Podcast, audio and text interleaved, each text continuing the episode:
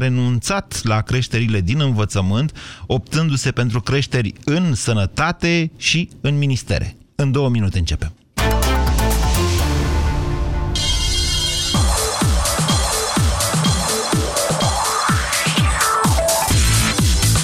Europa F M, pe aceeași frecvență cu tine.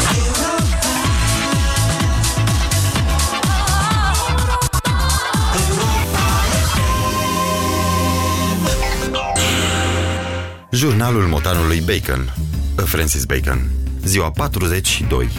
Oh, ce somn! Și vremea asta, aș dormi non-stop. Da, e absolut normal. E chiar sfatul medicului. mm, Ia să testez eu laptopul ăsta nou, că doar nu l-au luat ai mei degeaba. mm, E perfect pentru un somn de frumusețe. Nu că aș avea nevoie. E așa cald și bine. Mai și toarce. Îmi aduce aminte de copilărie.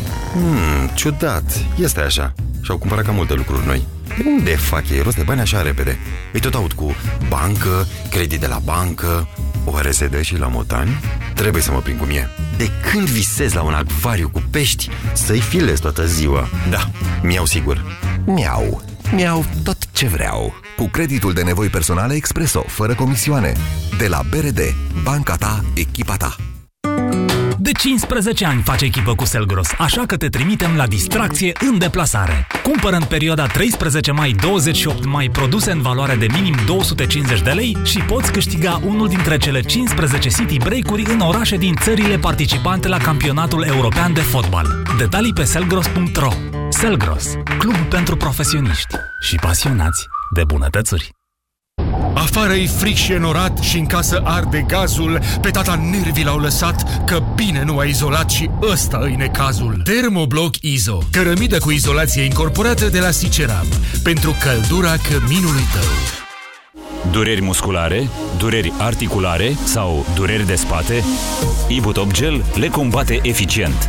Ibutop Gel acționează direct asupra locului dureros, treptat, în profunzime, la țintă. Convingeți-vă singuri! Acesta este un medicament ce conține ibuprofen. Citiți cu atenție prospectul. Ibutop. La țintă, împotriva durerii. Pentru sănătatea dumneavoastră, evitați consumul excesiv de sare, zahăr și grăsimi.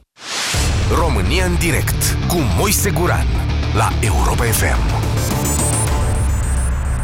Realizând că nu are suficiente resurse, guvernul Cioloș a luat în calcul până la urmă renunțarea la majorarea tuturor salariilor bugetarilor și aplicarea unor majorări cu prioritate în sănătate și... și în ministere, nu în educație. Educația, despre care vă spusesem inițial că ar putea fi aleasă de prioritate, a fost ocolită deocamdată, poate și pentru că nu există nicio perspectivă de reformare acolo, iar sindicatele și ministerul însuși, au, sau ministrul însuși, au blocat orice idee mai revoluționară venită, culmea, chiar dinspre grupul de profesori desemnați să propună o reformă.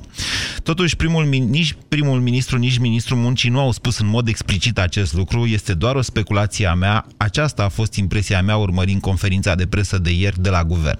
Așadar, cea mai mare creștere de salarii va fi în, rândurilor, în rândurile celor aproximativ douăzeci și cinci de mii de angajați ai ministerelor din București toate. Unora dintre ei chiar li se dublează salariile sub pretextul unei recorelări. Apoi toate, dar absolut toate salariile din sănătate, iar acolo avem aproximativ două sute patruzeci de mii de angajați la nivel național, sunt reașezate și egalizate după o grilă națională care, da, va aduce de asemenea o creștere. Pe medie ea e de treizeci la sută, dar să știți că va fi extrem de diferită în funcție chiar de, nu știu, de medic, de unitate, de cât avea acum salariul și așa mai departe. Până aici însă nimic nu sugerează, nici reformă și nici stimularea performanțelor, că vor avea toți cam aceleași salarii. Guvernul vine însă și cu un fond suplimentar de doi la sută din totalul fondului de salarii dintr-o unitate pe care managerul îl poate repartiza unuia sau mai multor angajați în funcție de merite și de performanțe, cu caracter, cu caracter, caracter temporal. ca să înțelegem bine cu toții, asta nu înseamnă că într-un spital, de exemplu, toți angajații vor obține cu doi la sută mai mulți bani la salariu, ci că managerul poate chiar dubla, de exemplu, salariul unuia dintre medici, alegând să nu dea nimic unui alt medic sau unei asistente, care poate nu are aceleași merite sau nu e apreciată la fel. Acest sistem de performanțe va fi aplicat, scuzați-mă, acest sistem de bonificații va fi aplicat și în învățământ, unde, așa cum v-am spus, nu va exista, cel puțin în acest an, o creștere de salariu. de salarii. Poate se vor răzgândi, poate în funcție de ce va decide și uh, Ministerul Educației în legătură cu reforma aia, mai prin toamnă așa să mai vorbim despre creșteri de salarii în educație, dar ceea ce vreau să vă întreb eu astăzi pe dumneavoastră, dincolo de comentariile pe care le veți aduce acestui sistem propus de guvern, care încă n-a fost adoptat, ci va fi adoptat după două săptămâni de dezbateri prin ordonanță de urgență, prima întrebare pe care o adresez este dacă era sau nu prioritară în acest moment creșterea salariilor, chiar și sub pretextul unor recorelări. recorelări. Ceea ce spune uh, primul ministru și ministrul muncii, Dragoș Păslaru, este că sănătatea va fi folosită și ca un fel de pilot în urma căruia, după aplicarea unor reforme și în alte domenii bugetare, așa cum ar fi administrația sau poliția sau chiar armata, se vor aplica creșteri de salarii după ce vor fi uh, reorganizate și restructurate domeniile respective. zero trei șapte doi zero șase nouă cinci nouă nouă este numărul de telefon la care vă invit să sunați pentru a stabili împreună dacă face bine sau nu ce face guvernul. Bună ziua, Florin! Bună ziua! Vă ascultăm! Hristos a înviat! Adevărat a înviat! Moise, te rog să-mi spui câți în urmă cu douăzeci și șase de ani aveam curajul să spunem în gura mare acest Hristos a înviat în... în premergătoarea de la Paști până la Rusalii. De unde să știu eu asta? Deci să știi că foarte puțin. Nu e adevărat. De ani. Nu e adevărat. În mare, puțin aveam curajul. Hai, domnule, lăsați, că nu e chiar așa. Pe bune, dumneavoastră nu mergeați la biserică înainte de Revoluție? Uh, nu, eram prea tânăr atunci. Ah, ok. Am făcut atunci armata la Revoluție. Am... Noi eram de aceeași vârstă, nu mergeam la aproximativ biserică și înainte. Hai, lăsați-o pe asta. Hai să vorbim de salarii, vreți? Bun, vorbim. Uh, în primul rând, e an electoral. Așa. Se dau salariile exact acolo unde știu ei că îi dore. Adică în sănătate. În sănătate. În, în ministere. Un pic în, în învățământ, în ministere. Așa. Și cui folosește această creștere de salarii? Din punct de vedere uh, electoral. Cui, cui folosește? Nu da. folosește creștere de salarii, folosește voturile. Cui? Uh, celor actualilor care vor să meargă înainte cu politica. Care să ia? Ne... Dacă l-aș cunoaște personal, care e la unul singur, crede-mă, l-aș pușca cu riscul de a face pușcărie toată viața. Florin, nu vă pot permite să faceți astfel de afirmații pe un post public. Reținem totuși ideea dumneavoastră că e posibil ca această creștere de salarii să aibă un scop electoral. Vă mulțumesc pentru telefon. zero trei șapte doi zero șase nouă cinci nouă nouă. Daniel, bună ziua! Bună ziua, domnul, domnul Moise. Guran. Uh, da. Domnul Moise, eu cred că aceste salarii nu trebuie să crească deocamdată. Eu așa cred. Nici în sănătate?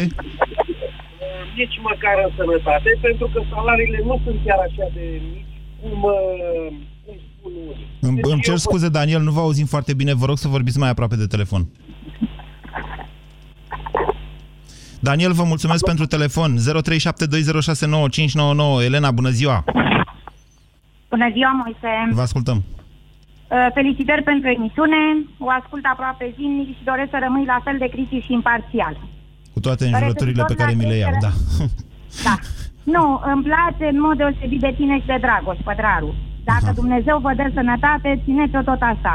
Restul nu, cred că nu mai contează. Suntem decât distractivi, noi. Mai ales Dragoș. Haideți, Elena. Nu este distractiv, mie mi se pare chiar foarte realist și dureros de realist. Elena, veniți la dezbaterea de azi, vă rog. Da, referitor la creșterea salariilor celor din minister, eu sunt contra, pentru că eu consider că în minister, în primul rând, sunt puși foarte mult politic.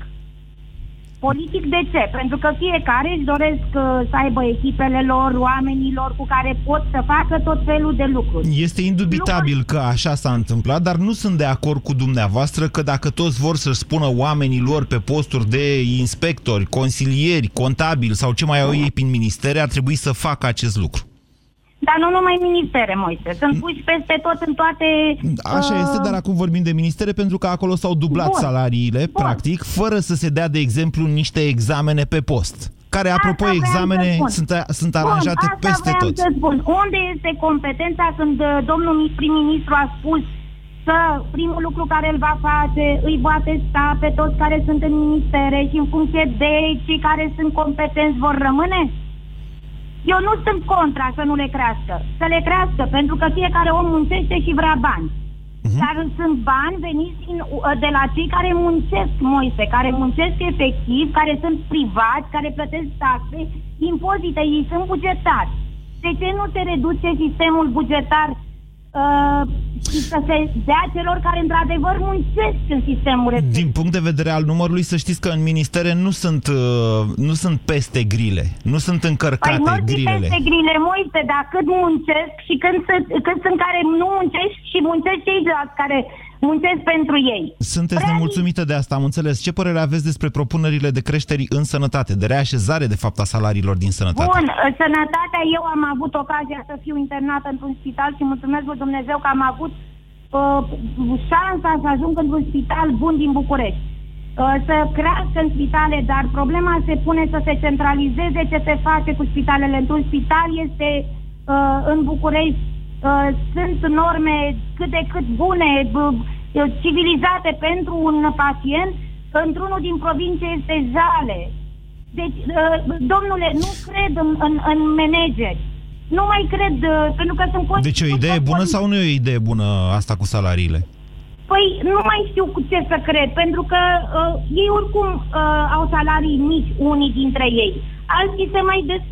Nu știu, se mai...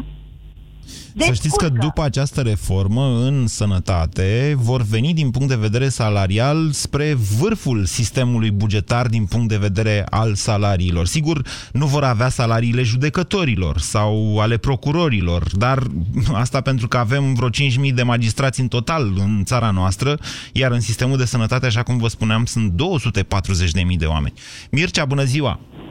Bună ziua, Moise! Hai să zicem ceva și despre învățământ, unde nu cresc salariile, ci doar se va aplica un sistem de bonificații, dar numai acolo unde există performanțe.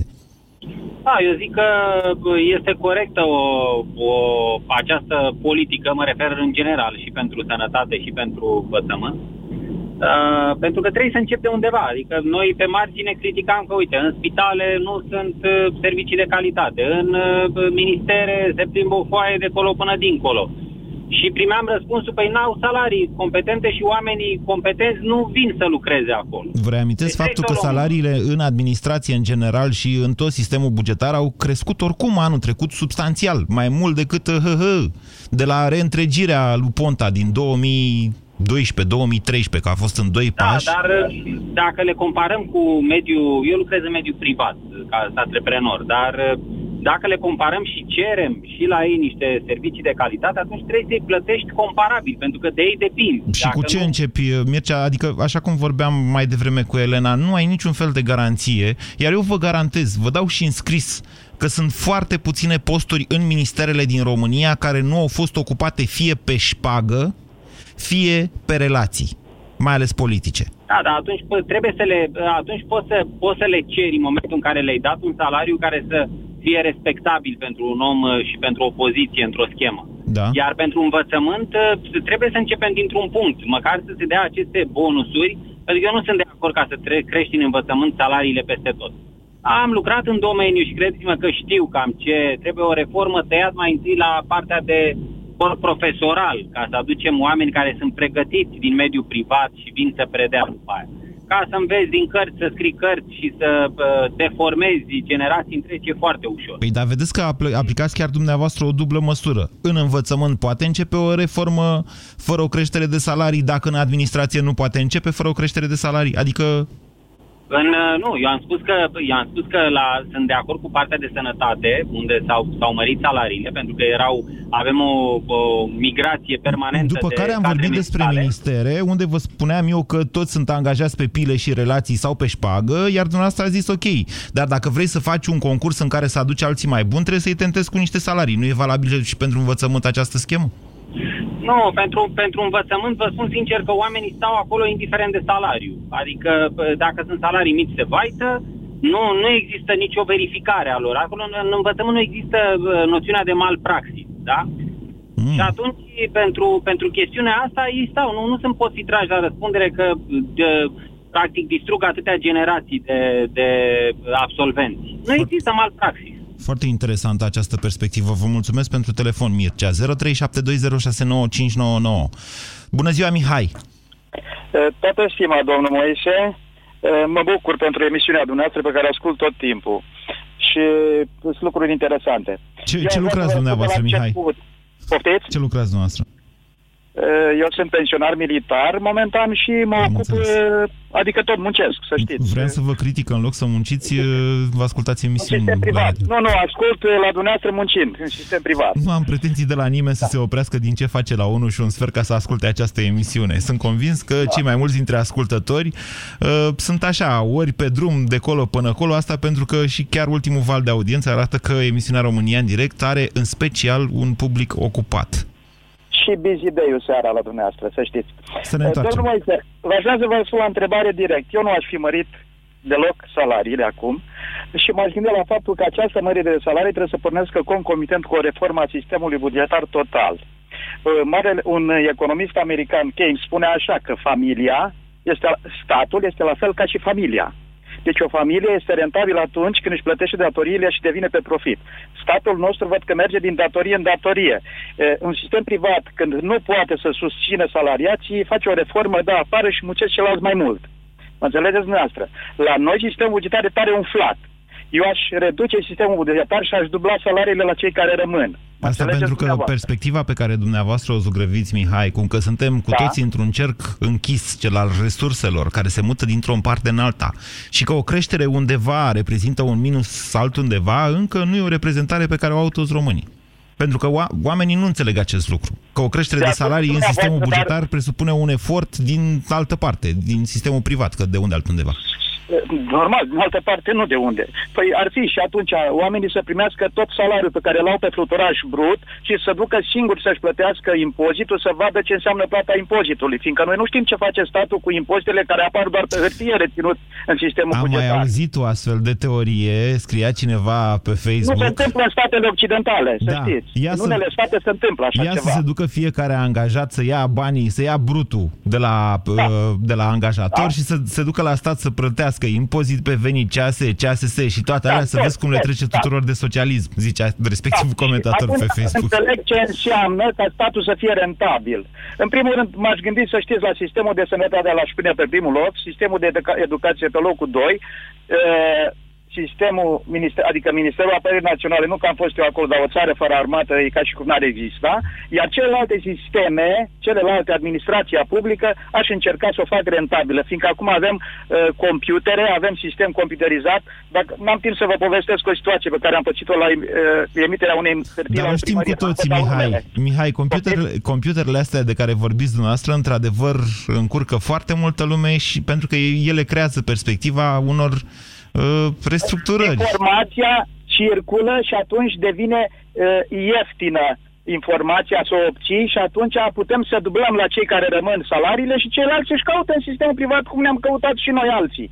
Da. Când s-a făcut restructurarea ministerului. O, viziune, o viziune fără milă, ca să zic așa. Vă mulțumesc, de la un pensionar din sistemul militar. Vă mulțumesc, Mihai. zero trei șapte doi zero șase nouă cinci nouă nouă. Nu că aș fi neapărat de acord cu Mihai. Mugur, bună ziua!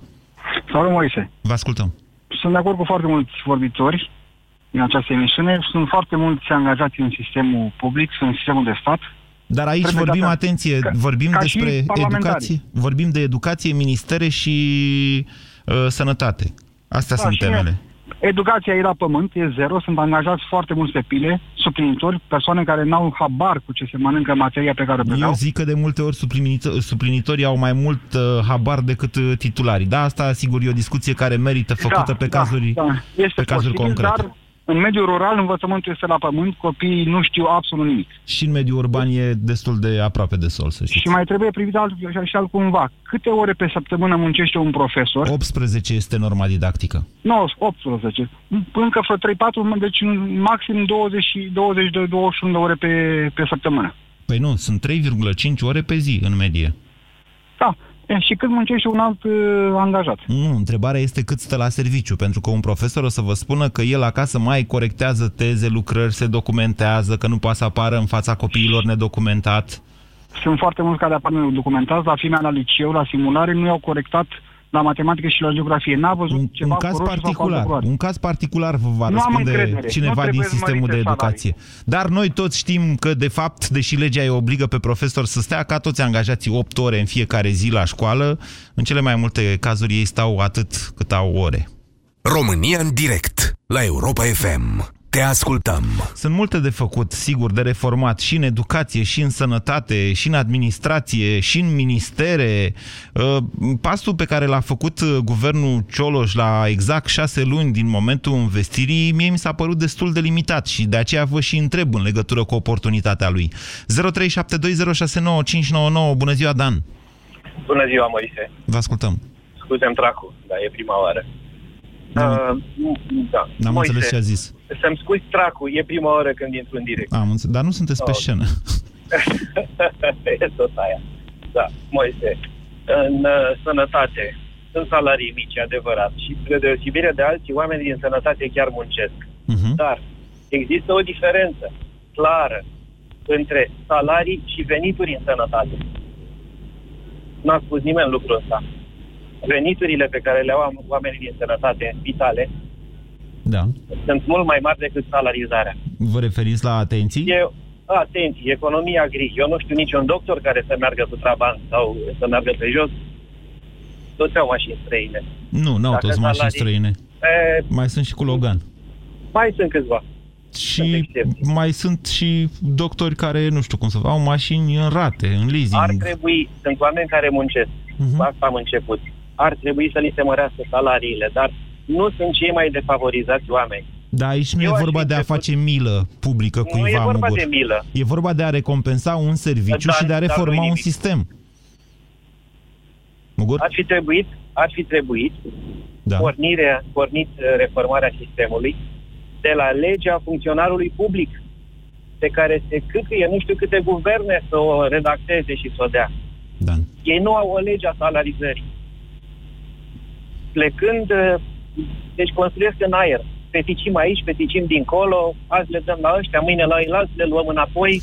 Exact asta a zis Cioloș, că nu mai vrea să facă pe niciun domeniu și tocmai de aceea a zis, uite, în sănătate le reașezăm pe toate, v-am zis, pe un principiu egalitarist, adică nu știu în ce măsură fondul ăla de stimulare de doi la sută va putea să facă o diferență între un medic bun și un medic care ar trebui scos din sistem. Fondul... Fondul de stimulare de doi la sută ar fi trebuit pus la dispoziția tuturor, tuturor salariaților bugetari.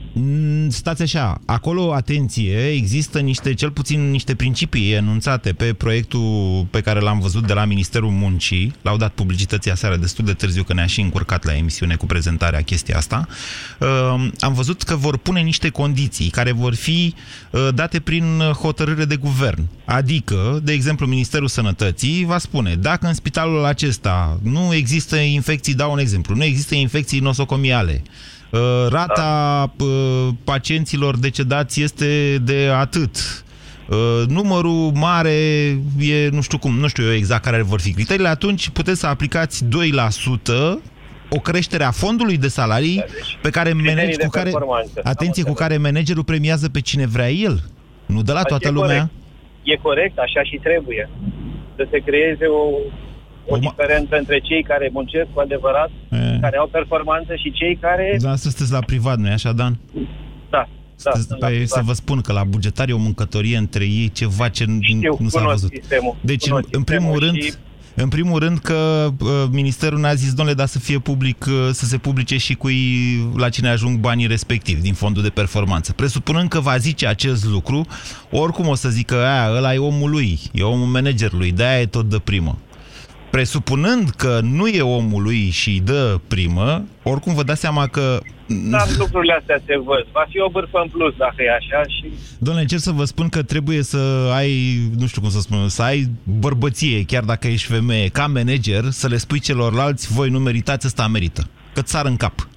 Oamenii cam știu. Chiar dacă nu recunosc, ei știu cine merită și cine nu. În toate, în toate sistemele.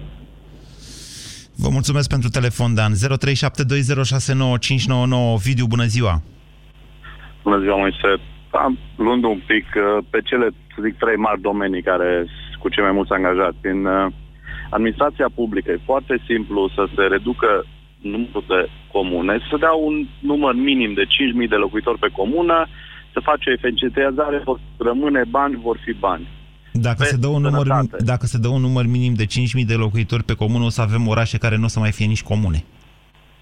Da, dar nu e normal ce se întâmplă să fie o grămadă de comune cu o mie, o mie două sute, o mie cinci sute de locuitori care nu-și produc nici, nici apa de la robinet, pardon de expresie. S-a dovedit că e mult mai greu de făcut această reformă. Există o rezistență politică extrem de importantă și s-a dovedit că e mult mai greu de făcut decât, vă spun așa cu oarecare tristețe, Ovidiu, că în, în două mii doisprezece speram, adică mi-era ciudă că nu ne grăbim cât să facem această reformă rapid, cum ziceți dumneavoastră acum în două mii șaisprezece, astfel încât în două mii doisprezece să avem alegeri locale pe noi structuri din astea administrativ-teritoriale. Suntem în două mii șaisprezece și îmi dau seama că ar fi mare lucru dacă reușim să facem asta până în două mii douăzeci. Mai modelul german, care se centralizează în jurul orașelor, care toate costurile mari de administrare în jurul orașelor și comunele îți mici, dau un primar și doi consilieri. Da, Ovidiu, știu, știu, vorbesc despre asta aici la radio, desenez pe site-ul bizidei punct ro, vorbesc la televizor, am vorbit și la T V R, peste tot.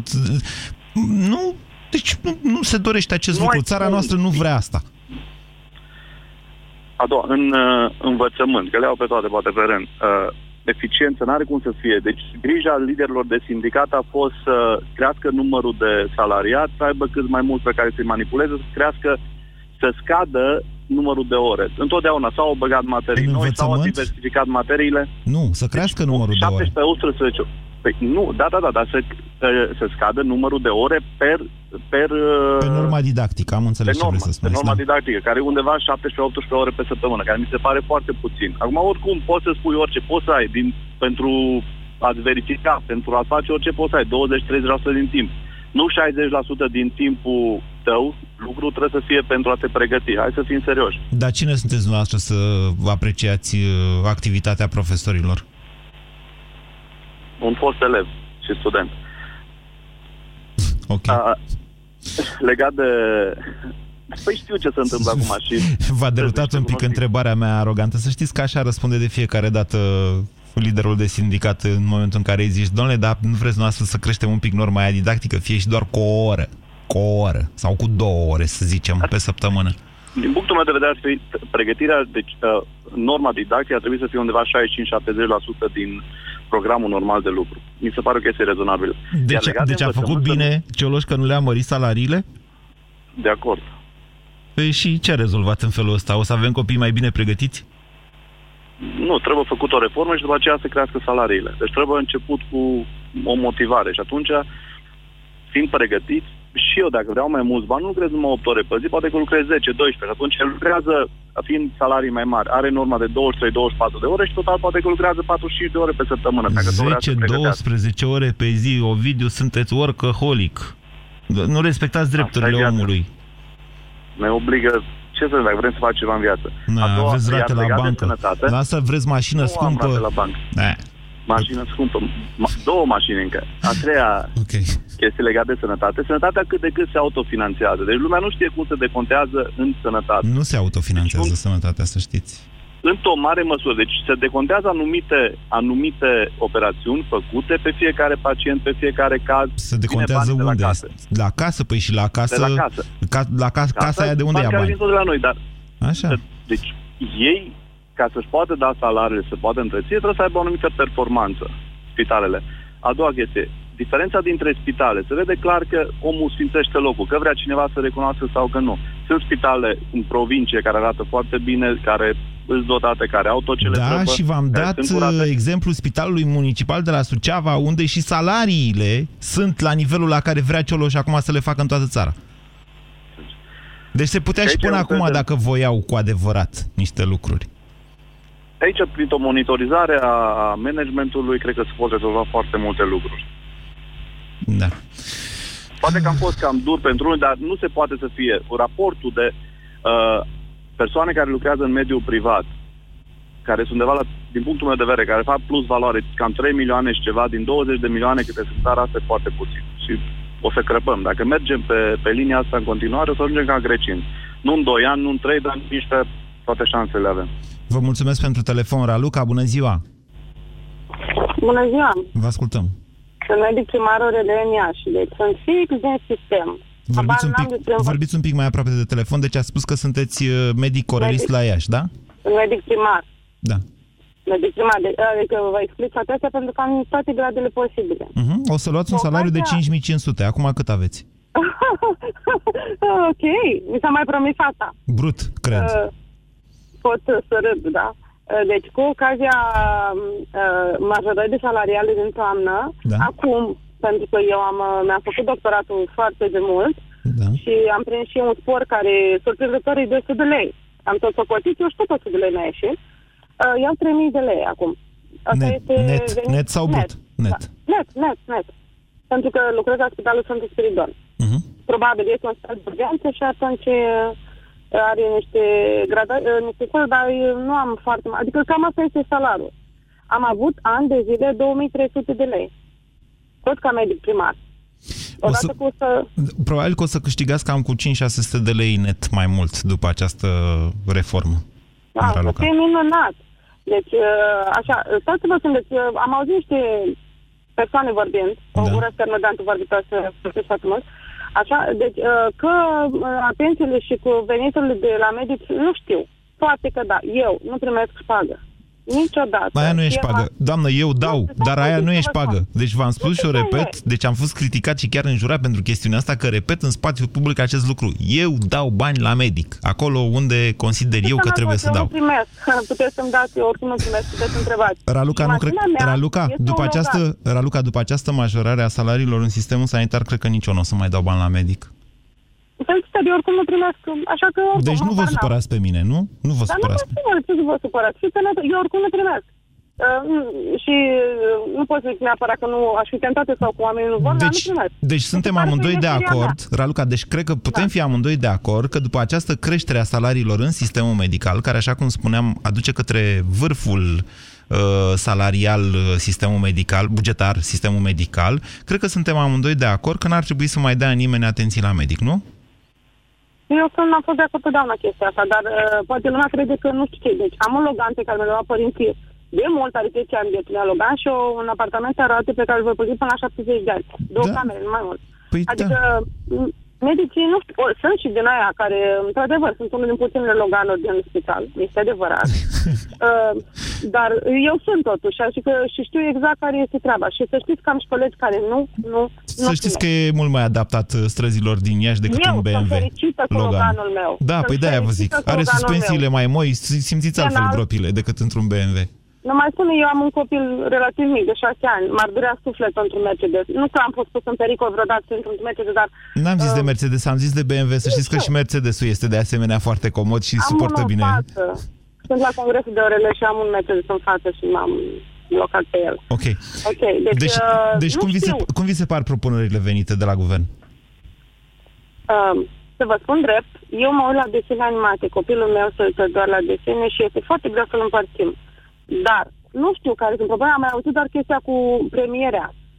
Nu prea înțeleg cum o să fim premiați. Dacă văd o sută de pacienți pe zi, o să fie premiată? E posibil, asta stabilește managerul dumneavoastră. Dar asta este stupid, pentru că nu este normal, eu trebuie să-mi folosesc eu pentru un pacient cât mai bine, nu să văd o sută, că nu se fabrică de șuruburi, nu? Păi nu știu dacă asta e criteriu. De-aia v-am spus și sunt de acord cu dumneavoastră. S-ar putea ca uh, managerul să considere că dacă ați văzut cinci de ați făcut pe toți bine, să fiți un medic mai bun decât cel care a văzut cincizeci, dar patruzeci și au plecat bolnavi din spital. Părerea mea că criteriile vor fi extrem de subiective și da, că probabil, da, asta înseamnă. De bază. Da, doamnă, asta înseamnă să fii manager, să-ți asumi niște lucruri subiective. Ca manager vă spun că am și eu un mic colectiv acolo care face o emisiune la televizor. La un moment dat chiar mă apucase și pe mine chestia asta, doamne, să dau cinci milioane pe lună în plus cinci sute de lei unuia dintre angajați. Și mi era greu, adică cât sunt eu, că sunt un om rău de fapt, altfel, în viața privată sunt foarte rău și mi era greu totuși față de unul să îi dau altuia. A trebuit să încalc pe suflet și să înfrunt lucrurile astea. Nu știu câți manageri sunt în sistemul bugetar care să aibă așa, v-am zis, bărbăție am zis eu, deși sper să nu mă ia nimeni de misogin. Da, e greu, e subiectiv. Asta e o chestie subiectivă a managerului. El stabilește, bă, tu meriți bani, cu condiția să nu fie nepotul lui. Da. Da, vedeți? Vedeți cum gândim da, da. de la privat un pic altfel decât dumneavoastră, cei care chiar în sistemul de sănătate sunteți gândiți ca, ca bugetarii. Da, asta înseamnă să fii manager. Da, eu veniturile mi le suplimentez lucrând și în sistemul de privat. Dar nu m-am întrebat că trebuie să fiu premiată în plus pentru că văd mai mulți pacienți. Și doar pentru că fac ceva extrem de bine, eventual. Dar nici n-am apucat să gândesc chestia asta. Eu acum la telefon vă dați seama că n-am cum să îmi dau seama exact dacă e adevărat sau nu e adevărat ce spuneți dumneavoastră. Tocmai de aceea avem fiecare un manager la locul lui de muncă. Bună ziua, Mihai! Bună ziua! Vă ascultăm! Uh, referitor la prioritizarea care încercați să o faceți astăzi, cred că e foarte simplu să începem cu sănătatea, din simplu motiv că e cea mai defavorizată din cele sistemele enumerate. Nu este. Nu este cea mai defavorizată. Da, pentru că putem foarte simplu să facem un calcul. În sănătate e singurul domeniu în care trebuie să ai minim zece ani de studii pentru a profeta. Așa.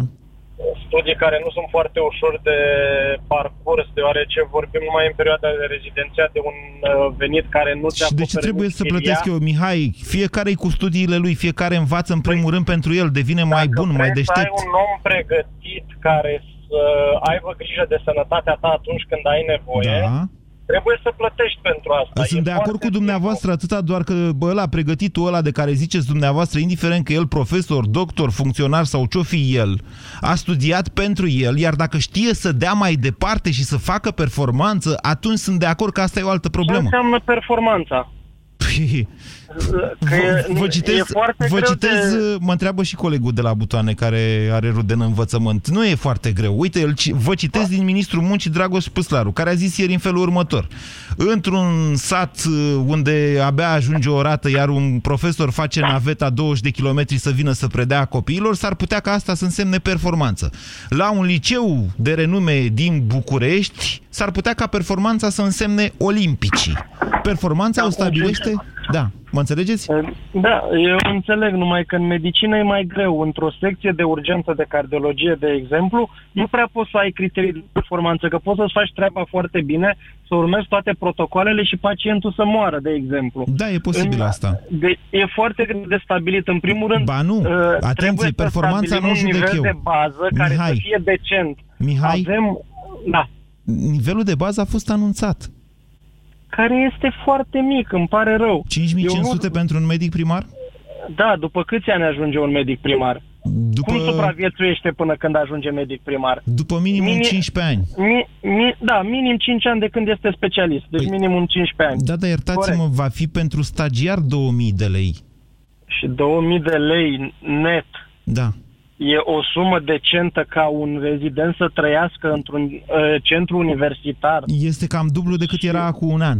Până acum un an uh, cum a trăit? Un an, în anul, uh, acum un an, în anul întâi, într-adevăr, era o mie de lei. Aha. În anul întâi. Da.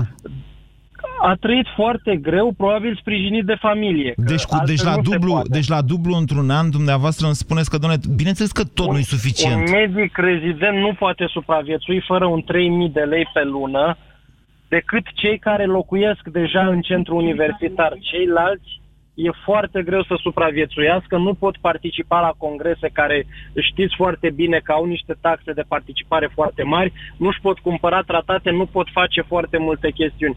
Dacă refuzăm să înțelegem că avem nevoie de un sistem de sănătate, iar apoi de un sistem de educație foarte bine puse la punct, că fără aceste două sisteme nu evoluăm. Uh, Eu sunt de acord cu dumneavoastră, dar atâta doar că aș vrea ca lucrurile astea să nu vină uh, prin definiție. Eu sunt de părere că un rezident poate avea și trei mii și patru mii de lei în funcție de, nu știu, interesul pe care îl are pentru meseria respectivă. Sau... Corect. Da, da? Corect. Aici, în cazul rezidenților, clar se pot uh, stabili niște criterii. Mai ales că, că avem pot... niște riscuri foarte mari în legătură cu rezidenții. Că își fac rezidențiatul în România de și după aia și pleacă, pleacă în străinătate. Bineînțeles, dar pleacă, pe lângă faptul că sunt foarte prost plătiți, pleacă și pentru că sunt umiliți. Da, nu se poate ca medic rezident să ai uh, să faci patru-cinci gărzi pe lună, iar pe fluturașul de salariu să apară zero ore de gardă. Era foarte simplu pentru acești manageri de care vorbiți dumneavoastră să compenseze cu zile libere. Dar uh-huh. omul să vadă că nu a muncit degeaba. Dar astăzi sunteți rezident, Mihai? Nu, dar cunosc foarte bine sistemul și am în jurul meu să și medici. Să vă spun că noi avem o țară dificilă. Mihai, asta cu umilința e o chestiune extrem de subiectivă de asemenea. Da, țara în care trăim noi e una, uite, astăzi, deci după ce am criticat modul în care a pus problema Cioloș, pe site-ul bizidei punct ro a intrat unul care a scris acolo gura mătii de fascist. Mi-a adresat mie un fel de umilință așa. Eu nu m-am simțit umilit. Ba chiar m-a distrat omul că a scris mătii fără cratimă. Mă înțelegeți? Depinde, adică pe mine cel puțin nu oricine poate să mă jignească, nu oricine poate să mă umilească. De ce un rezident are pretenția să nu fie umilit că nu știu ce? Nu vreți dumneavoastră să găsim noi totuși niște criterii mai serioase pentru a face această țară altfel decât una care ne umilește în fiecare zi? Indiferent Depinde că e jurnalist, de medic, Depinde profesor de sau noi, ce ești? Dar fiecare breaslă trebuie să fie unită, să-și aleagă o direcție, să-și stabilească niște criterii proprii de performanță pe care să le urmeze. Bineînțeles că depinde de noi, dar aici venim la uh, domeniul de pe punctul doi, din punctul meu de vedere, la educație, care, pentru că este din ce în ce mai slab, ajungem să avem comentarii de care ați menționat dumneavoastră mai devreme. Așa, oameni și, neinformați. Așa, și uite, hai, hai vorbiți despre educație, pe care, la care Cioloș a renunțat să le mai crească salariile. Pentru că nu se mișcă nimic, zic eu, și pentru că nu e nicio șansă să se miște nimic anul ăsta cu ministrul Curaj acolo. Corect, sunt de acord cu dumneavoastră, dar din punctul meu de vedere, în sistemul de educație, cel puțin în cel preuniversitar, e și o problemă de mentalitate care pleacă din familie. Elevii nu mai doresc să învețe sau nu îi mai interesează. Da, e adevărat. Și, și, și, asta e și școala nu compensează e... și ne învârtim în exact. cer și dăm vina unii pe alții, profesori pe dascăl și dascăl pe profesor și... Și în felul ăsta s-a schimbat ceva? Că dumneavoastră spuneți că e de vină familia și eu vă spun că da, este, dar e și școala? Bineînțeles că amândouă. Sau hai să de reformulez această întrebare, pentru că Cioloș a decis să nu le crească salariile profesorilor. Asta va schimba calitatea din învățământ? Nu, bineînțeles că nu. Deci? Trageți o concluzie, bine, că mai am cincisprezece secunde. Concluzia e aceea cu care eu am plecat. Sănătatea trebuie să aibă prioritate, pe locul doi educație. Sunt două sisteme absolut necesare ca o societate să evolueze. Cu condiția ca fiecare dintre aceste domenii și societatea însăși să vrea să evolueze, Mihai și doamnelor și domnilor. Da, nimic nu se schimbă și niciodată nu vom avea salarii mai mari, indiferent că suntem jurnaliști, profesori, medici, funcționari, polițiști sau ce-om fi, dacă nu suntem de acord cu toții să evoluăm. România în direct cu Moise Guran la Europa F M.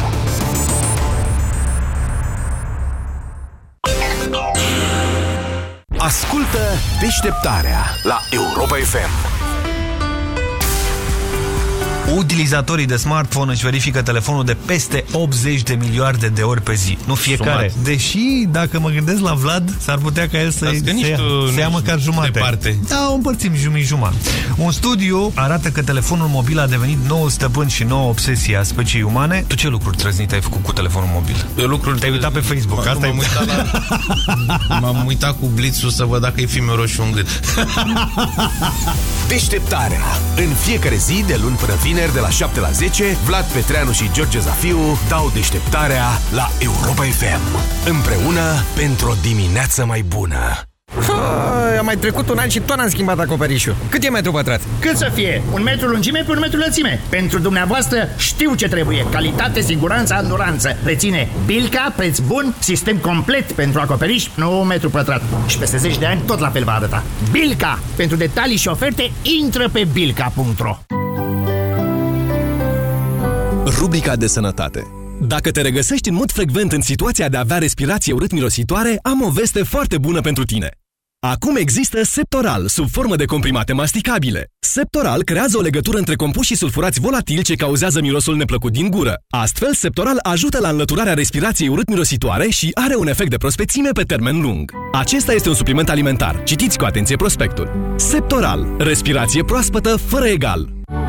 Cei dragi se gândesc mereu la tine chiar și de departe.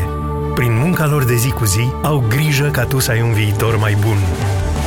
Pentru că vrem să fim alături de voi. La orice tranzacție Western Union la B R D poți câștiga două sute de lei pe cardul cadourilor. Până pe cincisprezece iunie, pentru fiecare tranzacție la agențiile B R D, ai șansa să câștigi unul dintre cele o mie de premii, iar pentru tranzacțiile la bancomatele noastre, șansele se dublează. B R D Grup Societe General. Banca ta, echipa ta. Cauzele retenției de apă în organism pot fi multe. Simptomele sunt cunoscute, iar soluția eficientă este doar una. Apuretin te ajută să-ți menții greutatea optimă, te ajută să elimini excesul de apă din organism și susține lupta împotriva celulitei. Apuretin este un supliment alimentar. Citiți cu atenție prospectul. Retenția de apă e un chin? Ia Apuretin!